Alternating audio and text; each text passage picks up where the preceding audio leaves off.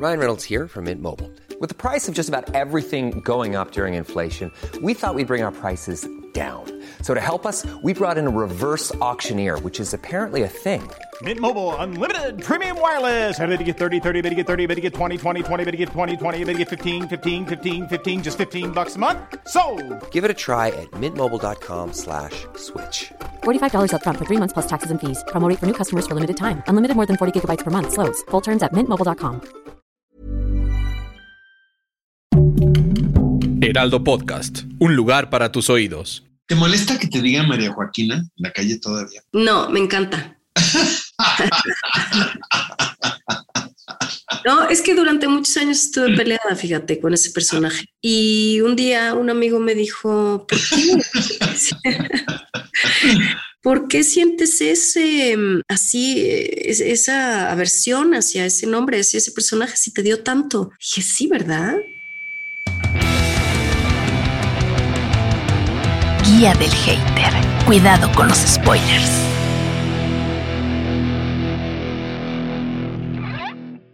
Está con nosotros mi queridísima Ludvika Paleta. Siempre es un placer platicar contigo. Ludvika. Igualmente, Oscar, qué gusto verlos a todos, qué gusto Te estar aquí. con todo mi ustedes. corazón. Gracias por venir. Muchos, muchos, muchos años. Muchos años, sí. Y te decía que perteneces a esta generación ahora, Mica, de ser nómada, o sea, de no tener un lugar fijo, que eso también puede ser bien interesante como persona y como artista. ¿Estás de acuerdo conmigo? Bueno, pues sí, sí estoy de acuerdo, pero además em, ahora es menos difícil que antes, ¿no? O sea, a ver, cuando mis papás llegaron a Polonia,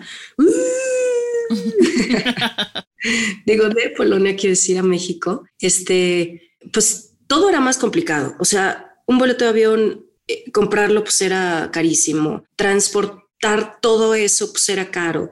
Este, em, las conexiones no eran tan fáciles, hablar por teléfono no, era tan fácil, no había internet. O sea, había una serie de complicaciones que cambiarte de país, pues sí representaba un- una decisión enorme. Ahora ya no es así, ahora te tomas un avión, si llegas y ves que no te hallas, pues te regresas, qué sé yo, no es tan así, ¿no? Porque pues no es tan práctico, pero quiero decir que todo es más fácil, o sea, te conectas a la hora que sea, desde donde sea, en tu casa, este, con la gente con la que necesitas hablar. Y creo que estos últimos dos años también nos han enseñado a todos que, que no está tan complicado, o sea, había una resistencia a comunicarse, a grabar, a tener juntas vía remota, que ahora por las circunstancias y pues porque nos vimos forzados a, ya no existe. Entonces nos dimos cuenta que puedes trabajar aquí, que puedes trabajar en otros lados, que puedes trabajar en, en iba a decir en dos lugares al mismo tiempo. Está bien. Eso todavía no, todavía no. Ojalá que sí. Ya mero. Pero ya mero, entonces, eh, claro, teniendo hijos es un poco más complicado o teniendo una familia o teniendo, como decías hace rato, pues tu estilo de vida cambia porque pues tienes que ajustar todo o más bien todos te- se tienen que ajustar a ti. Eh, bueno, también. También. Es que en momentos es que Monse tiene un bebé chiquito que acaba de nacer, entonces No, ya tiene cinco meses. está Ya todo- tiene cinco bueno, tiene cinco meses, pero todo está volcado en, en, en ese bebé. En mi caso, mis hijos ya van a cumplir cinco años, entonces pues no, jalan parejo conmigo. Y también las escuelas se tienen que dar cuenta que, a ver, los niños van a tener que estudiar remotamente, o sea, si es necesario. Yo no quiero ser de esas personas que, ay, es que tenemos tarea. Ay, no, es que como tenemos vacaciones de verano de los niños, no, pues los niños son una cosa y tú eres otra cosa, ¿no? Y, y pues ahora sí que se adapte quien se tenga que adaptar. No, la verdad es que, ah, bueno, a mí eso me gusta mucho que se adapte quien se tenga que adaptar, porque sí siento que muchas veces te sale un proyecto y dices, no puedo porque tengo esto, porque tengo el otro. Entonces, si ahorita jalan todos parejos, como dices tú, y ya todo se puede hacer remoto, eso a ti también como actriz hace que crezcan tus posibilidades, ¿no? Sí, cómo no, pues digo, una, un- una de las eh, ventajas de, pues del español, la verdad, o sea, de hablar español y de que sea tu primera lengua, pues en este caso la mía, porque no es el polaco, es el español, pues es que puedo trabajar en, en muchos lugares donde se habla español. Con el inglés no pasa lo mismo, el otro día lo pensaba, yo creo que, digo, eh, eh, hablo inglés, tengo cierta fluidez en inglés, mi acento pues es de una persona que aprendió inglés en México.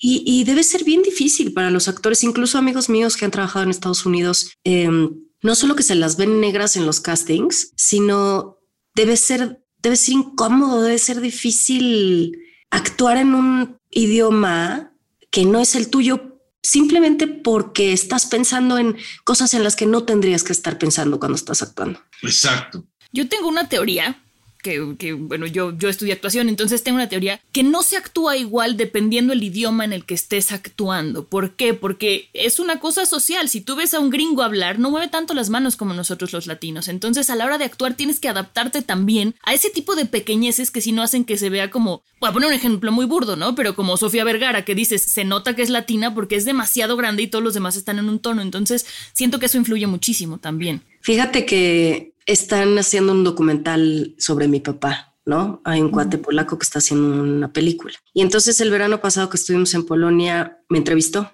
Y ahora ya salió como un primer corte de la película y me habla el director y me dice, oye, mm, no te vayas a enojar, pero te quiero hacer la entrevista en español. Y yo, ¿por? me dice, ¿por qué no hablas igual en español que en polaco? Me dice, en polaco te siento como una niña chiquita. Y, te he visto en entrevistas en español y aunque no entiendo nada, pues veo a una mujer expresarse con todas esas palabras que tú necesitas para expresar lo que me quieres decir. Y me hizo todo el sentido. O sea, porque, pues porque yo aprendí ¿qué, ¿qué, diría Freud, no, Mica? Ahí, obviamente, ¿no? El aprender el lenguaje, ¿no? En una etapa de tu vida. De eso claro. hablas. Oye, esto ya te lo había preguntado en otro programa, ¿no? Ahí de Canal 11, pero ¿harías una película en polaco? Pues ahora con el feedback que me dio este señor director, ¿no? ¿Cuál pudo haber sido la, enseñanza más grande que te dejó tu papi? Y que me sigue dando porque, porque sigue vivito y coleando y no tiene para cuánto. Ay, pues mira, eh, tantas y tantas, pero la resiliencia, caray.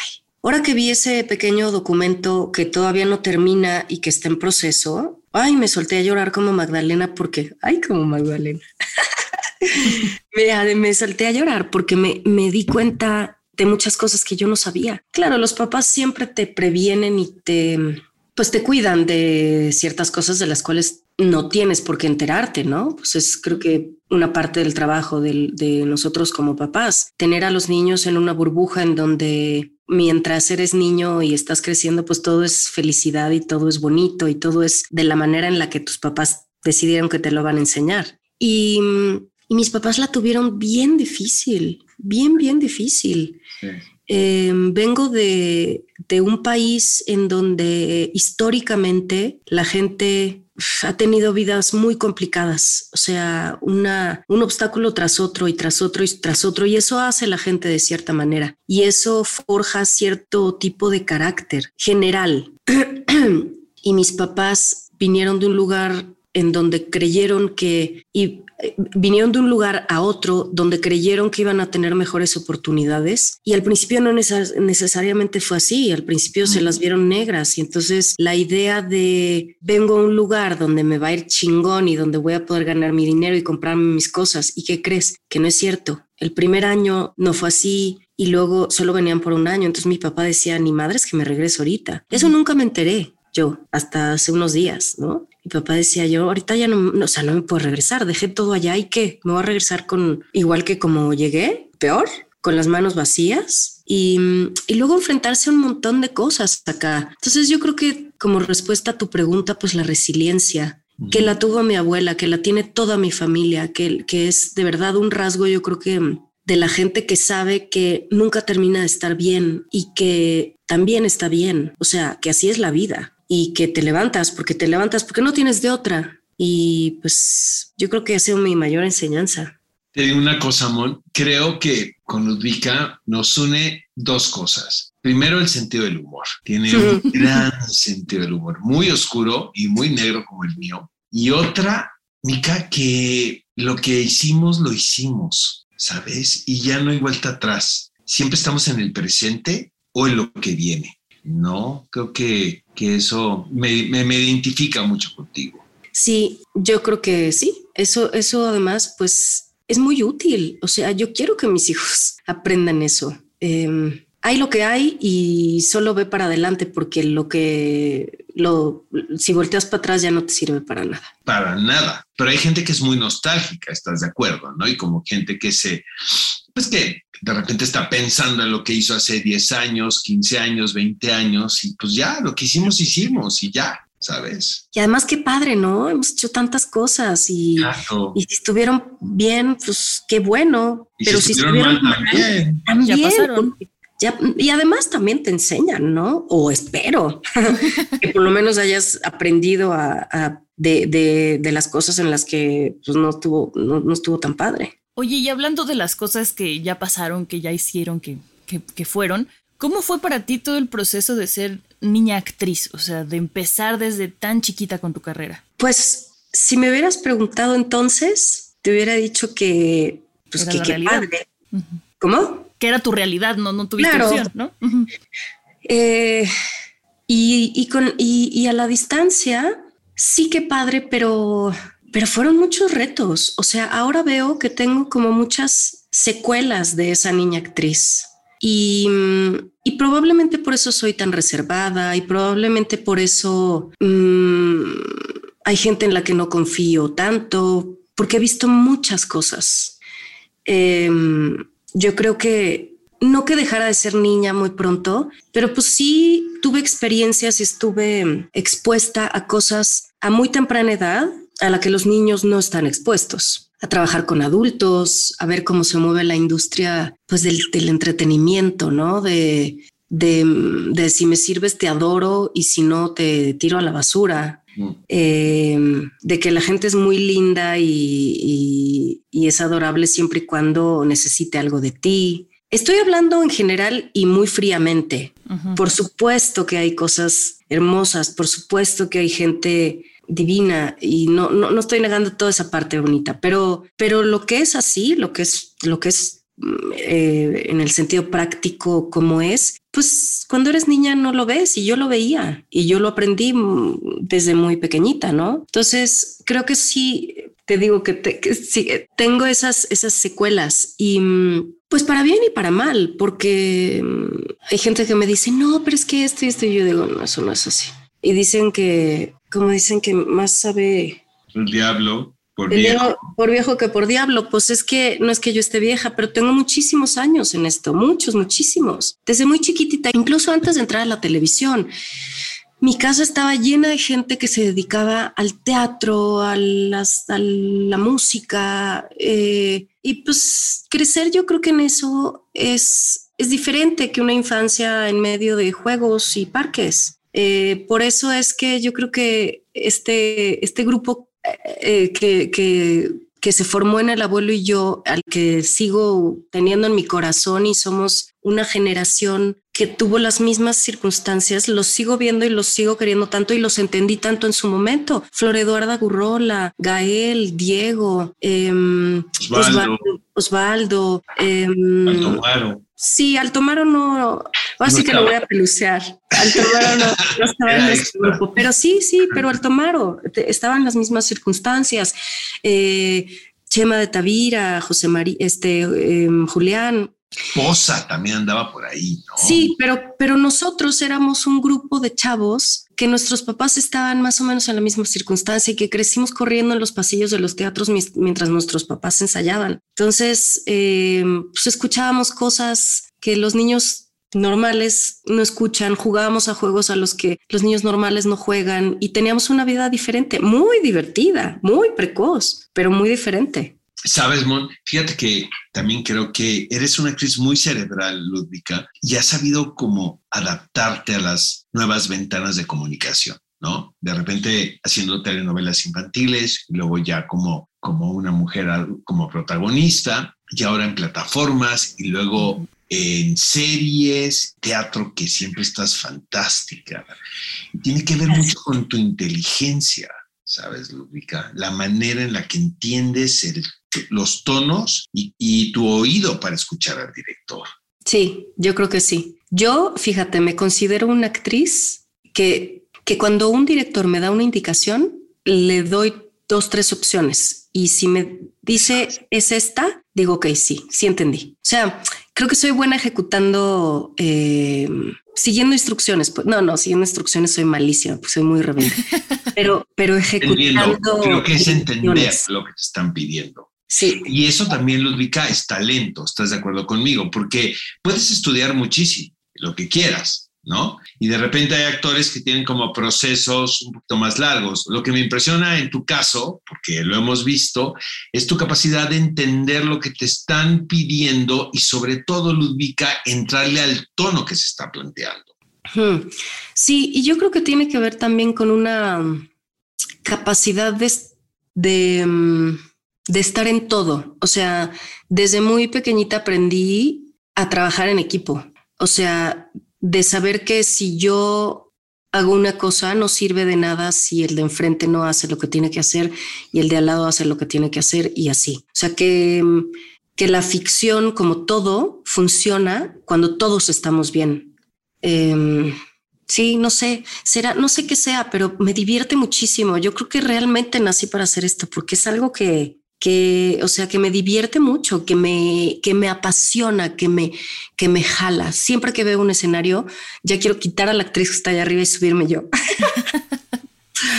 Oye, y para los personajes que interpretas, ¿tienes como alguna preferencia o algo que digas, estos personajes no los hago o estos sí los hago o lo que venga es bueno? No, no, como que lo que venga es bueno. Afortunadamente viene, viene bastante y hay que ser selectivos. Yo creo que hay cosas que, justamente el ser selectivos, o, en mi caso, yo ser selectiva de qué hacer y sobre todo qué no hacer, ha sido lo que, lo que me ha eh, dado la oportunidad de hacer las cosas que he querido y, que más he disfrutado. Eh, y esto no ha sido una cosa que, que, me ha sucedido siempre. Obviamente antes no era selectiva, pues porque agarraba lo que había, ¿no? Y creo que eso también te sirve para pues para foguearte, para te sirve como experiencia y, y, bueno, y con suerte agarras un buen proyecto o un buen personaje. Creo que de todo hay que aprender. O sea, creo que em, de, incluso de los directores malos, incluso de los guiones malos, incluso de la,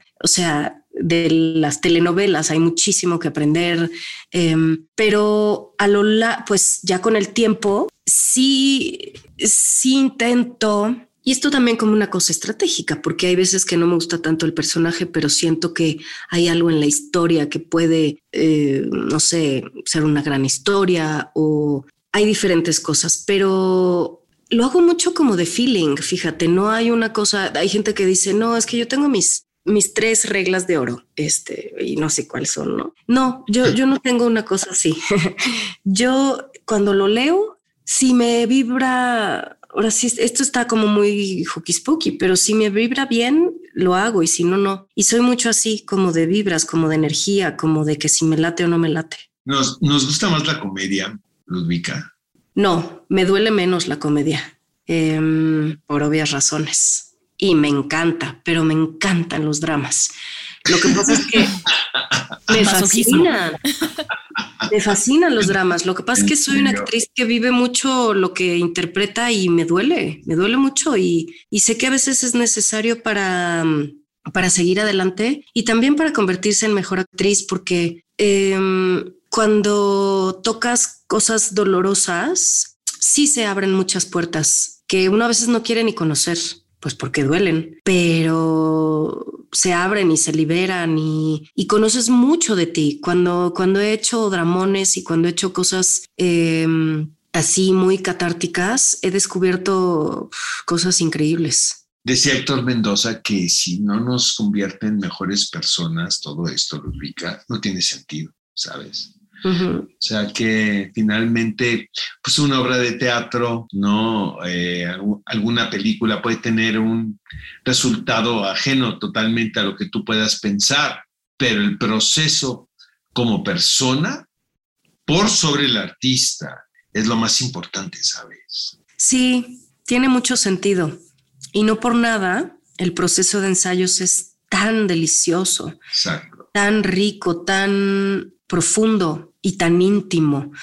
Eh, es por eso que cuando haces teatro, sobre todo en el teatro, em, sobre mucho en el teatro, eh, por, eso se, por eso te conviertes en la familia que, que, que con la que estás haciendo determinado proyecto, porque comparten, compartes tantas cosas más allá del tiempo, compartes tu vida, compartes tus sentimientos más profundos, tus, eh, tus dolores, tus obsesiones, todo.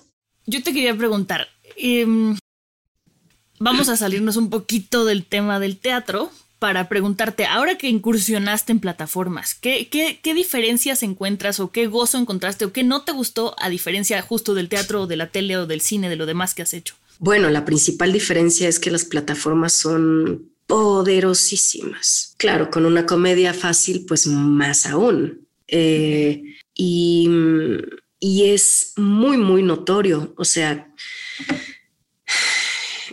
yo ya era una actriz muy conocida y, incluso así haces una, una serie que va por una plataforma que se ve en 190 países y es increíble el resultado. O sea, es de pronto es, estás en aeropuertos en donde se habla árabe y la gente te voltea a ver y, en un idioma que tú ni siquiera entiendes, te piden fotos y te preguntan si eres la actriz del tal o cual serie. O sea, es que es... Pero ya estabas acostumbrada a eso, ¿no, Mica? Con Carrusel, por ejemplo, ¿no? Sí, Sí, pero no en un nivel tan masivo. O sea, no digo el Instagram, que ahora es una herramienta que pues, creo que todos usamos y que en donde se nota la inmediatez de la, de la popularidad, pues es clarísimo.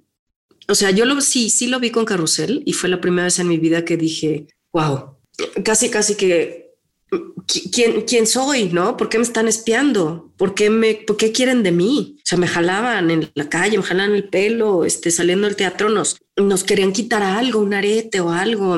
En las calles, este, eh, la gente se bajaba de los coches y, quería una foto contigo, era una locura. Y ahora, em, se nota pues porque es muy masivo, o sea, son millones y millones y millones de personas las que te ven. ¿Te molesta que te diga María Joaquina en la calle todavía? No, me encanta. no, es que durante muchos años estuve peleada, fíjate, con ese personaje. Y un día un amigo me dijo, ¿por qué? ¿Por qué sientes ese mm, así, esa aversión hacia ese nombre, hacia ese personaje, si te dio tanto? Dije, sí, ¿verdad? es cierto. Me dio tanto, tantísimo y me sigue dando. Y además, eh, había un momento en donde yo ni siquiera, yo, yo creí que la gente pensaba que yo era María Joaquina y por eso me llamaban así. Eso era lo que no me gustaba. Pero yo no soy María Joaquina. Yo soy una actriz que Afortunadamente después he hecho muchísimos más personajes. Si me hubiera quedado ahí, a lo mejor sí no querría ni escuchar ese nombre, ¿no? Pero pues es un personaje y es, es un personaje que me abrió las puertas de un montón de cosas. Oye, bueno, este podcast se llama Guía del Hater porque pues Oscar y yo somos un poquito haters. Entonces, perfecto. La pregunta obligada es, ¿hay alguna película o serie que odies con todo tu ser? Así que digas, no la puedo ver ni en ah. pintura. ¿Película o serie? Exacto. obra de teatro. ¿Te ha salido alguna vez del teatro? Yo sí. O, qué tipo de mm. películas o series son las que no te gustan, Head over to Hulu this March, where our new shows and movies will keep you streaming all month long. Catch the acclaimed movie All of Us Strangers, starring Paul Mescal and Andrew Scott. Stream the new Hulu original limited series We Were the Lucky Ones with Joey King and Logan Lerman. And don't forget about Grey's Anatomy. Every Grey's episode ever is now streaming on Hulu. So, what are you waiting for? Go stream something new on Hulu. If you thought the only way to get a more defined jawline with natural looking results was through surgery, think again. Juvederm Volux XC is a non surgical injectable gel filler that improves moderate to severe loss of jawline definition and can help you achieve natural looking results with little downtime. Even better, this improved definition lasts up to one year with optimal treatment. No maintenance required. Improve jawline definition for a smooth, sculpted look with Juvederm Volux XC. For important safety information and to find a licensed specialist, visit juvederm.com. That's J U V E D E R M.com. Not for people with severe allergic reactions, allergies to lidocaine, or the proteins used in Juvederm. Common side effects include injection site redness, swelling, pain, tenderness, firmness, lumps, bumps, bruising, discoloration, or itching. There's a risk of unintentional injection into a blood vessel, which can cause vision abnormalities, blindness, stroke, temporary scabs, or scarring. Talk to a licensed specialist to find out if it's right for you. Mm, mira, me he vuelto muy barco. Antes era más, sí, antes era más mamona y nada me gustaba. Y ay, no, no sé qué. no sé. He aprendido a verle la parte buena a todo, la verdad. Eh, o sea, en todas las cosas que veo, intento mm, rescatar algo, porque siempre lo tiene, porque sabes qué, y, y tú, Oscar, lo sabes mejor que nadie, cuando, cuando estás de este lado, o sea, cuando estás en un escenario, cuando has estado del lado de los actores, de los productores, de la gente que lo hacemos, sabes que es una chinga. Exacto. Y Cuesta lo mismo hacer algo que funciona y que no funciona, ¿sabes, Mica? Es el mismo trabajo. Pero sí, sí, exacto, o que está bien hecho o que no está bien hecho, pero, pero, pero hay esfuerzo detrás. Totalmente. Y eso se aplaude de entrada. O sea, yo creo que yo sí soy de las que dice, híjole, esto es un bodrio, pero le veo la partecita buena. Digo, y al final o le termino quitando o me salgo del teatro, porque tampoco soy masoquista, pero le veo la parte buena, veo por lo menos el esfuerzo. Eh, ahora, una cosa sí que diga, esto es impresentable. eh, ay, sí, muchas, pero no tengo en mi recuerdo una así en particular. Procuro Las películas, olvidarlas. las películas de superhéroes, ¿te gustan? ¿Sí o no? No, pero les veo la parte padre. O sea, no soy así como quien acaba de salir a decir, creo que es Scorsese, que eso no es el séptimo arte y eso no es cine y eso, pero ni siquiera las ha visto. Bueno, pues no, no es un arte como el que él hace probablemente, pero sí es cine. O sea, yo muchas veces veo actrices en el escenario y digo, o no, de- pon tú que en el escenario ahí ya tuvieron que escalar muchos más pasos, subir muchos más pasos, pero en la tele, digo, neta, neta. O sea, y no te da pena que decir que eres actriz. Pero bueno, si ya está ahí es por algo y ac- actuar es ser actriz. Buena, mala, pero, pero es actriz o actor, ¿no? Quiero decir actriz, actor. Em, pero de qué es cine, pues sí es cine. Me gusta, no, no me gusta, pero porque sabes que últimamente también digo, a ver, tengo, tengo poco tiempo, o sea, tengo hijos, tengo una familia, tengo mucho trabajo, tengo guiones que leer, tengo, hay muchas cosas que tengo que hacer. Y es una inversión de dos horas de tu tiempo o tres. Totalmente. Entonces, ¿realmente me voy a sentar a ver esta mierda? Voy a perder mi también- tiempo con esto. También es, quiero escoger las cosas, ¿no? Así como mis proyectos. Me voy a dedicar cuatro meses a hacer un proyecto que no me llena, que voy a llegar al llamado todos los días y voy a estar así de, "Uf, es que este actor es pésimo, es que el director no sé qué, ¿sabes? Pues también uno se vuelve más selectivo por eso, porque, porque te das cuenta que el tiempo realmente vale muchísimo. Mica, ¿qué haces cuando estás en el set y te das cuenta que la dirección y la visión del director no es la correcta? No, pues cuando estás en el set ya es demasiado tarde, ¿no? Pero, pero te conozco perfecto, pero qué, o sea, ¿cómo, cómo, cómo lidias con eso, sabes? O sea, de, hijo, es que esto no es por ahí y yo tengo esta intuición, ¿qué hago? Pues yo sigo mi intuición. Yo sigo mi intuición y fíjate, mm, ah, a ver cómo, cómo, cómo decir esto. No, es que la verdad es que no quiero herir la- los sentimientos de nadie y por eso no voy a decir nombres, pero sí hay muchos trabajos en los que digo, sobre todo uno en particular, en, en donde yo decía, es que el director, Nombres. no. el director, eh, eh, digamos que estábamos, o sea, él, él, él me pedía, por un lado, y yo, yo, yo, toda mi intuición me decía completamente Por por, otro. lado, ¿no?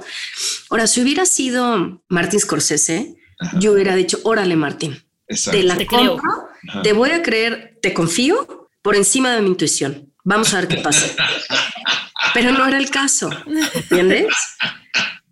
Entonces hice lo que se me dio la gana, muy, muy a, pues al contrario de lo que se me pedía. Ahora, también era un director que no me exigió, porque un director está en todo su derecho de exigirte, incluso en contra de tu intuición decirte, no, no, te estoy pidiendo esto y estás haciendo lo contrario, quiero que lo hagas así. Pero esta persona no lo hizo y lo hice yo según mi intuición me lo decía y me nominaron a un Ariel, entonces no estuvo tan mal. Exacto. Este, entonces hay varias, varios momentos en donde yo creo que hay que, yo creo que hay que combinar y también yo creo que un gran acierto del director es escuchar al actor y escuchar su intuición, porque muchas veces un director te puede pedir algo y si tú no lo sientes, tiene que escucharte y tienes que llegar a un acuerdo. Ahora, como dices, ya en el set pues, está cabrón, ¿no? Porque ya en el set pues ya llegaste demasiado, demasiado lejos y yo creo que para eso existen pues los ensayos, los, qué sé yo, las pláticas, las lecturas y demás. ¿Te ha pasado que alguna vez estás en una obra de teatro y ya tienes tu personaje bien construido, todo está bien justificado y dos o tres días antes del estreno el director te dice, ¿sabes qué? Vamos a moverle para acá y te mueve todo lo que tenías construido? ¿Te dejas o no te dejas? ¿Te ha pasado o no te ha pasado? Una de mis primeras obras, Bajo el Bosque Blanco de Dylan Thomas, que dirigió Juan José Gurrola, em, tenía yo 17 años. El día del estreno llegó Juan José y me dijo, Estuve toda la noche reescribiendo tu monólogo y este es tu nuevo monólogo. Apréndetelo para el estreno de hoy en la noche. Y yo lo quería matar. Creo que nunca he estado tan nerviosa en mi vida. Hice cualquier cosa, dije cualquier pendejada. Y yo creo que era lo que él quería. Yo creo que Juan José era una persona que, que te cambiaba las cosas en el mismo momento, que no le gustaba que la gente se acostumbrara como a que la gente estuviera cómoda, se la pasaba eh, diciéndote cosas para eso, para incomodar, para, para que te salieras de tu acomodamiento. Y, y, y yo creo que eso fue una gran lección porque pues me enseñó que pues que, que, tienes que estar a las vivas todo el tiempo. Esa cosa como de estar en el momento, ¿sabes, Luz? los o sea, estar viviendo en la circunstancia en ese preciso momento. O sea, no puedes construir algo que va a sucederse, sino que escuchar principalmente, ¿sabes? Ese es de Burrola, obviamente. Sí, seguro, seguro. Y, y además el teatro es así, por eso es que el teatro es fascinante, porque en el teatro nunca sabes con qué te vas a encontrar está vivo, todo el, toda la ficción está viva, porque incluso cuando haya, cuando ensayaste una escena mil veces, te sabes el texto perfecto, de pronto llegas y el actor pues, se le ocurrió, o no sé, el actor trae, o ese día, no sé, o sea, todo está vivo. Y en el momento en el que sucede, a veces salen chispas y a veces no. Pero, pero cuando en el teatro de pronto llegas y el escenario no sé, tú pensabas que este, está planito como siempre y de repente le salió una bola al, o no sé, se des... Un tornillo, un clavo. Un te tropazaste con un tornillo y ahora tienes que lidiar con eso. Este, o el actor, este, eh, no sé, trae gripa y entonces anda estornude, estornude, tienes que lidiar con eso. Pasan tantas cosas con las que tienes que aprender a lidiar y no es como tú pensabas que iba a ser, que es una lección de vida, ¿eh? El teatro da lecciones de vida. Te han caído veintes de vida en el escenario. Uy, pero cuantísimos, cuantísimos. Justamente esto, o sea, como te lo estoy contando, ¿no? De pronto yo soy muy controladora, entonces de pronto situaciones que tengo perfectamente armadas y esto es así y cuando yo diga esto va a suceder esto y cuando yo me mueva para acá y entonces ta ta ta ta ta y el teatro justamente me ha enseñado que la vida no es así. No es así, tú vas caminando y por más planeadas que tengas las cosas, de repente alguien grita, como el día, como el día que fui a ver Hamlet, que se sienta Irene en proscenio con aquella calavera y dice, ser o no ser, y alguien grita, Como concierto de rock, ¿no? O sea, era lo que esa persona estaba esperando. Entonces, imagínate como actor, estás en un ser o no ser y de repente alguien grita, wow, también tienes que lidiar con eso. Sí, claro. Entonces, hay tantas cosas que suceden y tú tienes que seguir por tu camino y te tienes que regresar y hay muchas cosas, hay muchas situaciones que juegan con tu cabeza, con tus emociones, cosas que te detonan un empute que dices, pero ahorita no me puedo emputar, ¿cómo le hago? ¿Cómo le hago para volver a este texto? ¿Cómo le hago para volver a encontrar el camino? Uy, todas esas son lecciones de vida grandes. Yo me acuerdo que yo tuve, bueno, un maestro, Mauricio García Lozano, que decía que el camino ya lo conoces, ¿no? Como actor en una obra. El camino es como ir de tu casa a casa de tus papás. Siempre es el mismo, la misma ruta. Pero lo que te encuentras en el camino siempre es diferente. Nunca van a ser los mismos coches, nunca van a ser los mismos accidentes, el mismo nada. Y me parecía una manera muy interesante de verlo porque decía, claro, sé a dónde tengo que llegar, sé cómo tengo que llegar, pero no sé cómo voy a llegar. O sea, ¿Qué, magia va a aparecer ese día. O a lo mejor no hay nada de tráfico y hasta es, una, es, un momento aburrido, ¿sabes? Que dices, ay, como que le faltó un, le faltó jiribilla, algo. Pero eso que dices me parece muy interesante porque tienes que aprender a regresar, ahora sí que a sobrepasar el error y continuar. Y eso yo creo que es algo que tú haces impresionantemente bien en teatro y que yo te admiro muchísimo. Gracias.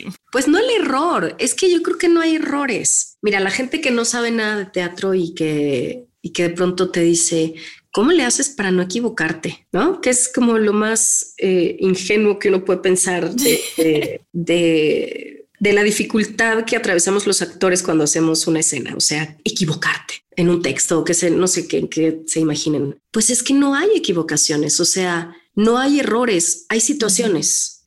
y, y tú decides hacia dónde las llevas. Si te regresas, si no, si te cortaron toda la inspiración, si la usas como inspiración para aprenderte más, úsala para justamente para, para que eso sea un detonador para lo que tú necesitas sentir, porque no es lo que estás sintiendo. Eso sí es así. Cuando, cuando tienes, por ejemplo, ese camino, ¿no? Esa ruta que de la cual hablaba García Lozano. Tú sabes que tienes que ir para allá. ¿Qué hago para seguir yendo para allá? ¿Cómo uso este, esto que me acaba de esto que acabo de sentir para seguir yendo para allá. A lo mejor lo uso como detonador para que me lleve más rápido. Este, ya, ya estoy cantinfleando, pero bueno, creo que ya me entendieron. sí, sí, sí, sí, perfecto. Oye, Mica, antes de, concluir, yo te quiero decir algo que es padrísimo. Eh, que estemos en el camino juntos y verte crecer, pero sobre todo como persona, ¿sabes? Porque finalmente las películas son películas, las obras de teatro se quedan en la memoria del espectador, ¿sabes? Nada más. Así de efímero y de maravilloso es. Pero lo más importante de esto, Ludwika, es lo que se queda en uno, ¿sabes? Tratando de ser una mejor persona. Y no sé si estamos en el camino correcto, Ludwika, pero ahí vamos. Pues ojalá que estemos en el camino correcto. Yo creo que sí. Eh, sí, estoy de acuerdo. Y mira, yo mm, admiro muchos actores, he admirado muchos directores que de pronto te das cuenta que son unas mierdas de persona y dices, híjole, ¿y, ¿y de qué les sirvió? O sea, ¿de qué les sirve hacer películas tan padres? ¿De qué les sirve tener tantos Óscares? Este, ¿De qué les sirve, sabes, ser tan famosos? Si al final, em, pues, si un día te lo encuentras, no sabes si te va a violar o no. Exacto. Exacto. ¿No? O, no sé, o sea, o, te va a dar una bofetada, qué sé yo. Yo creo que sí, ser, ser buena persona es importante, porque, mira, yo creo que como actor también es importante explorar entre pues todo, toda esa mezcla de cosas que somos, porque pues nadie es bueno, bueno y nadie es malo, malo, ¿no? Yo creo que tenemos ahí como una, un abanico de, de sentimientos y, y todo el tiempo decidimos hacer o ser de cierta manera. Pero yo creo que cuando eres actor tienes la posibilidad de explorar todos esos sentimientos a diferencia de cuando no eres, pues porque no tienes la necesidad. Y, yo creo que está bueno, yo creo que está más padre quedarse del, pues del lado bueno, ¿no? No del dark side. Em, y además tener la oportunidad de jugarle al villano y de, y de poder jugar, pero en el escenario, nada más. Oye, lo mejor está por verse, ¿no, Ludica? ¿Estás de acuerdo conmigo? Ay, pues sí, ¿no? yo creo. Se Siempre pone viene mucho más interesante. Eh, como actriz, ¿quieres decir? Y como actor y como persona, y, y sí, sí, creo que los años suman desde mi punto de vista. Y tú lo tienes como muy entendido eso. Sí, pero también siento que mm, para las actrices está más complicado, ¿eh? Sí. O sea, hay una cosa que se llama eh, el tiempo y la sociedad, o el paso del tiempo y de los años y cómo lo recibe la sociedad, que para las mujeres se pone mm, Más, más... cabrón. Sí, sí, sí, sí. O sea, sí creo que vienen los mejores personajes, sí lo creo. Sí creo que vienen las mejores experiencias. Yo no cambio mis 30 años por mis 40. No cambio. Tampoco. No, gracias. Yo no me regreso ni un año. Sí, sí lo creo, pero, pero también hay cosas que, eh, que dices, chin, mano, o sea, sobre todo en ciertas sociedades, ¿no? Sobre todo en ciertos eh, países. Em, por ejemplo, a mí, últimamente me ofrecen puros personajes del, de, sí, de protagonista, pero la mamá de los niños de 20. Y yo digo, ¿por? ¿Por qué? O sea, no hay más allá. ¿Por qué las mujeres de 40 tenemos que empezar a ser las mamás de los niños de 20? Claro, yo tengo un niño de 22. Pero también lo tuviste muy jovencita. Pero, pero mi caso no es el, el común denominador. Exacto. Entonces, ¿por qué la joven guapa, pero ya madura, tiene que empezar a hacer esos personajes que les tocan a las de 50, perdón? O sea, todavía, no- ¿me entiendes? Todavía no estamos ahí y hay como una necesidad, sobre todo, claro, sobre todo en ciertas plataformas, sobre todo en ciertos círculos, de, de no de subirnos la edad, pero de restarnos em, in- in- interesanción, ¿cómo se dice? Complejidad. hacerlo- Complejidad. Exacto. ¿Cómo hacerlo más este, acartonado, no? Más caricaturesco, podemos Pero no sé si me explico, ¿estás de acuerdo Perfecto, conmigo? Total. Pero también creo, ¿sabes qué, Ludwika? Que no sé, porque no estoy en esa situación, pero veo ahora más oportunidades, ¿sabes? Porque las mismas actrices lo han buscado, ¿no? Reese Witherspoon, por ejemplo, ¿no? Con esta compañía productora que tiene, creando trabajo para ella y para actrices de su generación, ¿sabes? Con personajes interesantísimos. Y yo Pero así No, pero estoy hablando, estoy hablando de México particularmente. Reese Witherspoon lo hace increíblemente. Si, de hecho, si tú ves The Morning Show, eh, me parece como el ejemplo clarísimo de dos mujeres que tienen dos personajes en sus 40 y tantos, súper interesantes, de dos mujeres maduras que están contando historias interesantes de mujeres y no tienen hijos. O sea, ¿por qué todo se resume a la mamá de los niños y la historia de los niños? Exacto. O sea, hay como una necesidad, no sé, de, de, de meterle ahí el, ¿no? Una mamá. La cosa ah, patriarcal, este, patriarcal y el rol de la mujer como lo hemos visto. como la mamá, la mamá que cuida a la familia. abnegada. Abnegar, o sea, yo creo que hay que un poquito salirnos también de ese, de esa, de ese tema. Y para las actrices en México, la verdad es que mira el futuro de las actrices en México. O sea, después de los 45, ¿qué? A los 50, ¿qué? ¿Qué personajes estás haciendo? Digo, porque mirada de mujer hace ya 20 años, pero pues ya, ya no estamos en las épocas de mirada de mujer en donde la mujer de cuarenta y tantos era una afortunada de que el treintón la volteara a ver. Exacto. No, o sea, ya creo que nos hemos quedado como en la misma narrativa, en el mismo cuento. Hay que empezar a contar otras historias. Por eso es que el teatro nos permite a los actores y a las actrices explorar personajes increíbles de porque puedes hacer, teniendo la edad que sea, puedes hacer casi que el personaje de la edad que sea. Mica, sabes lo que te amo y te adoro. Y Yo a ti. Te agradezco. Te Yo les agradezco. Juan, ¿Quieres que- decir algo? Muchísimas gracias, la verdad es que fue súper enriquecedora la plática, creo que tocamos temas súper interesantes y muchas gracias por abrirte con nosotros en este espacio lleno de hate. Exacto. Ay, no lo sentí tan lleno de hate, pero bueno. Entonces, luego me dicen, luego me, luego me cuentan qué, qué obras y qué películas odian ustedes. Exacto. Luego te contamos. Te mando un besazazazo, Ludvika. Gracias, chicos. Les mando un beso. Bye bye. Gracias, Mica. Bye.